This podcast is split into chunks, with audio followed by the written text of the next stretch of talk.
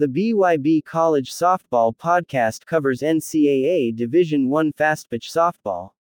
We give you the latest news along with profiles, interviews, and other interesting subjects that are related to the wonderful world of college softball.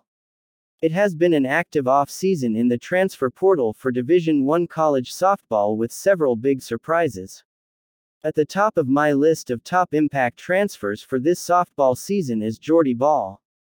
The Oklahoma pitcher fresh off another Oklahoma national title announced that she was entering the transfer portal. In her two seasons with Oklahoma, Bahl racked up a 44 and 2 record with a 0.99 ERA with 397 strikeouts, and a pair of national championships. It didn't take long before Bahl announced that she would be going back home to play for Nebraska.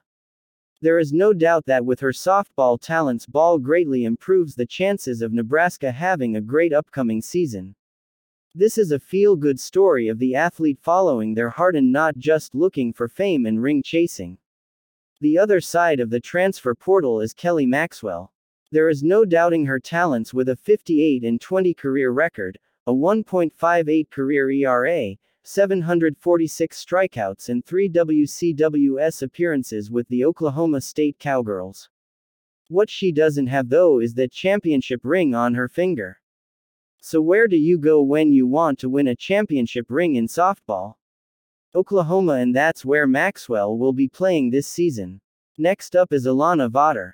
Vawter's career numbers while playing for Stanford include a 77 and 34 record, a 1.75 ERA, 527 strikeouts, and 26 shutouts. Along with freshman phenom NiJaree Canady, the pitching duo was one of the best in the country last season. But Vawter decided it was time to move on and has ended up in the SEC with South Carolina.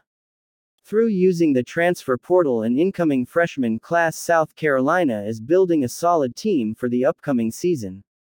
Texas transfer Courtney Day might not be a household name like the first three players I've talked about, but she's one of those in the trenches multi position type of players that can get things done on the field and with her bat. Day will be playing for Ole Miss this season. Day batted 317 with 26 home runs, 91 RBIs, and a .591 slugging percentage across her four seasons playing for Texas. She also appeared in 24 games for the Longhorns in her first three seasons as a pitcher going 9 and 1 in over 68 innings pitched. Alabama picked up pitcher Kayla Beaver from Central Arkansas through the portal transfer. The fifth-year senior pitcher Beaver is coming off a stellar 2023 season with the Bears. Beaver lead the team with a 25 and 7 record and 1.15 ERA with 194 strikeouts over 201.2 innings pitched. The last impact transfer portal player I want to mention is Danielle Drogemuller who is a graduate student from the University of Pittsburgh and will be playing for Duke this season.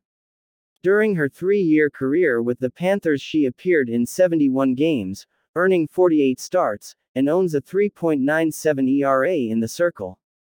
The right-handed pitcher became the third Panther in program history to record two seasons with 100-plus strikeouts.